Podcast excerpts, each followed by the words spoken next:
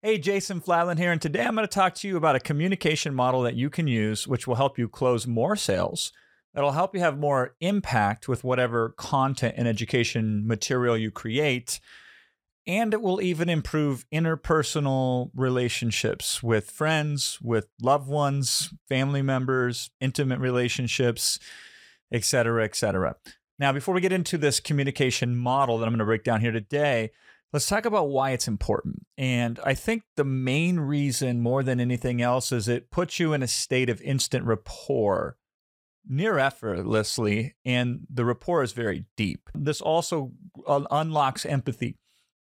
I think empathy is a secret weapon. My friend Chris Voss, uh, best-selling author of maybe of all time of the book "Never Split the Difference," which is an unbelievable masterpiece in its own right. Uh, I went to his premiere of his documentary, uh, and it was called "Tactical Empathy." He came up with that name. I love it. Um, we can use empathy in a way that is wholesome and ethical, and it's perhaps the best way to really understand somebody else and then as a result have them be open to hearing you because now they feel understood. So now they're more receptive maybe the most receptive they can be um, to any insight or any advice that you can give. And lastly, the reason this model works so well is it helps you break out of stuck patterns. Uh, I'm not sure if you've ever heard of the concept of the shame spiral, but it is one of the most insidious patterns that really limit us and harm us as human beings is you know we feel bad about something and then we feel bad about feeling bad about the thing and now we feel really miserable which makes us feel even worse and pretty soon you just go into this shame spiral where you feel bad about feeling bad almost in perpetuity and it ratchets it up. Uh, we are creatures of habit and our habits are typically pattern based and it's really easy when we hit limiting behavioral patterns to get stuck in those and to get caught in ruts so to speak. And so this can help unwedge people that are stuck in patterns and even in communications with other people where you say this and they say that and it just happens every single time. All right, so let's break down this model. There's a pattern I've just discovered over and over again where you can almost break anything down into fours. And when it comes to responding to something, if somebody says something to you or if somebody comes to you looking for something, this is how you can address that. There are four ways, and only four ways, essentially. Now, there's m- multiple colors of these four ways, but the four broad strokes of it are you can agree with what they say or what they think or what they feel or what they believe. You can challenge it. You can reflect it, or you can ignore it. Now, I like to use sales as an example. We're always selling at all times, whether we realize it or not, and we're always buying at all times. What we buy and what we sell obviously can determine where we go in life. And so this is why I like to use sales as an example here. So, and let's let's talk about objections. Because typically where there is a disconnection, I object to what you believe in or you object to how I show up in the world. And that's what creates that friction. And if we can't get past that friction and move into understanding, nobody benefits. And so a typical objection in sales is it costs too much, or it's too expensive, or I can't afford it. Uh, it's a price objection related to large amount of cost for an unknown value that may occur in advance. If you were selling a product and you showed it and you said, This is what it is, this is what it does, here's the investment to get started in this. And somebody said to you, Gosh, that's a lot of money. The natural salesperson is likely to respond reflexively or defensively. They want to justify that it isn't a lot of money. The problem with that type of reactive communication is uh, at least at an unconscious level it makes people uneasy. They don't hold a strong frame of confidence related to what they're charging and that's a big issue uh, and that causes that friction. By far my favorite way to deal with a price objection is to agree with it. Um, i like just to agree with almost everything. Uh, that is my default is to agree to it so i can better understand that person. I don't have to adopt it or adapt it to my own but I can agree with it nonetheless. So if somebody says, yeah, it, it's expensive, I say, it, it is expensive, but is it worth paying the price for it? And I have closed more sales that way by simply just agreeing with that objection than I have trying to fight it, trying to counter it, trying to wrestle it away. and so on and so forth. And so in communication, I find more often than not, the best thing to do is to agree right away. Uh, so kid comes out of school and and she's all upset and she says, I had a terrible day today. I say, You had a terrible day today. I agree with her. I don't question it. I don't challenge it. I don't suggest otherwise. I meet her where she's at. And then once she sees that and feels that, then she feels safe to give me further information. And again, with my friend Chris Voss, it's the same thing when he was dealing with terrorists. Uh, he would agree with what they were saying in terms of reflecting it back to them, active listening, if you will, um, where he'd say, "You don't believe that I can, you know, get you what you're asking for," something like that along those lines. And so agreement is the most powerful frame of communication that there is. Now you can agree to what somebody is saying without necessarily agreeing with the conclusion of it. Um, so, you know, if a child comes up to you and say, everybody hates me, you can say, everybody hates you. And you can agree with their assessment based on their context and their viewpoint in the life that they're living now without necessarily thinking, well, I don't hate you. That's what everybody wants to do is they want to challenge, which is the second model, second portion of the model of communication we're talking about here. You'd say, I don't hate you. And you know what happens in most communication when you do that? If somebody says, everybody hates me, and you say, I don't hate you, the tendency is to push back. And that's where miscommunication happens. So it's extremely rare in communication where you directly sh- uh, should challenge something immediately. Uh, now, there are times when challenging makes sense. So this is where we we say intentionally we're going to create dissonance um, to perhaps get a further understanding.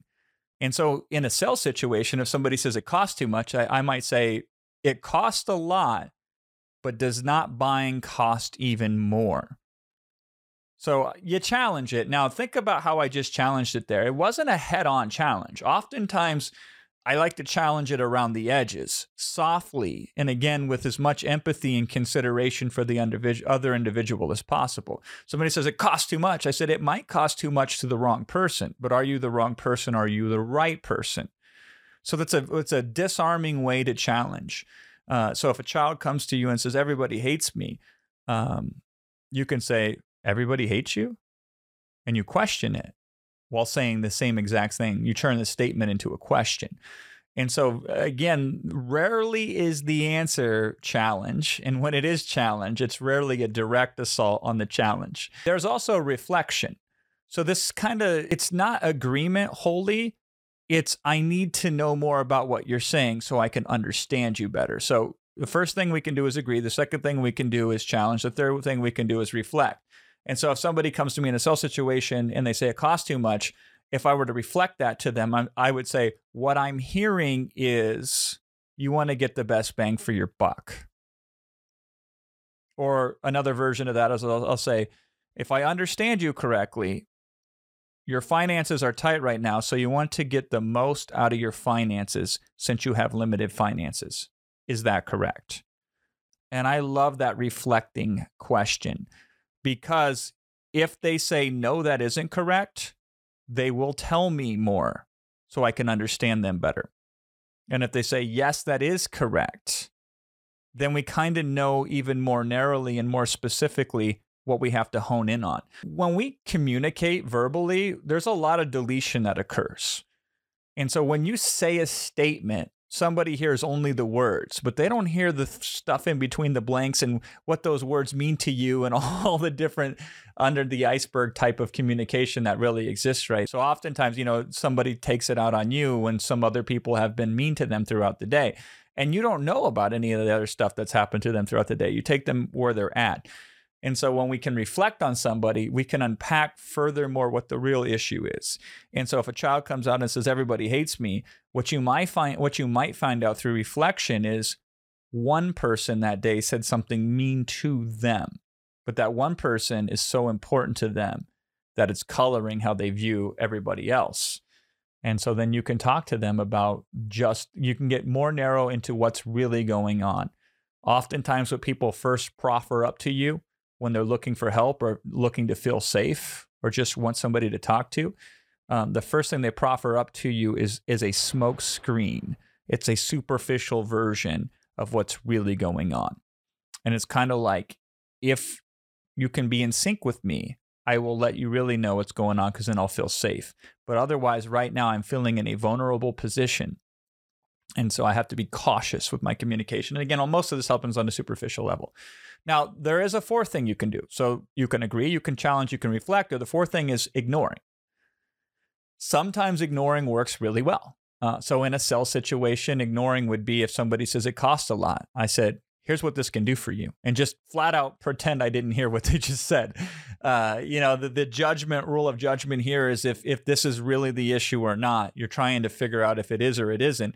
If somebody's saying it costs too much it costs too much it costs too much but they're still focusing on like oh my god this thing and that thing and i want to know about this and i want to know about that you can say okay that is a lesser important factor in the decision that needs to be made. So instead of getting swept up in the minor things let's focus more on the major thing. If they're all price focused, you focus on value because it's not just price or value, it's price related to value. And so you got to kind of tip the scales back in your favor in those types of communication. Now, here's the big secret to why uh, I believe I have been so successful in marketing. When I'm communicating in mass, I do all four of those things. I agree, I challenge, I reflect, and I ignore. So this is why I like webinars. I might have hundreds and hundreds of people on. Uh, so I can, in portions uh, of the webinar, agree with certain things that normally you think you wouldn't agree with. It's because sometimes people need an agreement to move forward. Sometimes they need to be challenged to move forward. Sometimes they need to be reflective so they can unpack it more. And sometimes they can ignore it. Like a, a reflection is oftentimes I, I, I ask people, I said, is it failure that you're afraid of or is it success that you're afraid of? because here's the things with failure that you know about. So they're known fears, but success, maybe they're unknown fears because you've never been successful with this yet. What could that look like? And now we we allow them to unpack furthermore what the real issue is here. Now I can do this in mass on a webinar working with individuals but then framing it so everybody in the group listening or watching the replay can also understand it. And that's really the answer here is if you layer on different modes of communication even at an individual level, you're likely to get better results in terms of the harmony and understanding and connection that comes from that communication. And so we will try all of them. We will try to agree, we'll try to re- reflect, we'll try to challenge, and we will try to ignore because the end result is a deeper understanding of the other individual. Most of us at the end of the day, we walk around feeling like we're misunderstood, and that makes us feel alone, like nobody gets us. And so, if somebody can get us, that makes us feel better about who we are as individuals. It makes us feel safer. And when we feel safer, we can do more amazing things. We can live in abundance and we can thrive. And so, the best thing we can do for everybody else is to learn how to better communicate. At the same time, other people will be more easily able to communicate with us if we demonstrate that we can communicate with them. So, this will help you in business. This will help you when you're a coach or a trainer. This will just really help you with the people that you care about to seek better understanding. And from that, like we said, abundance becomes even more abundant. So there you go. I'll see you in the next video.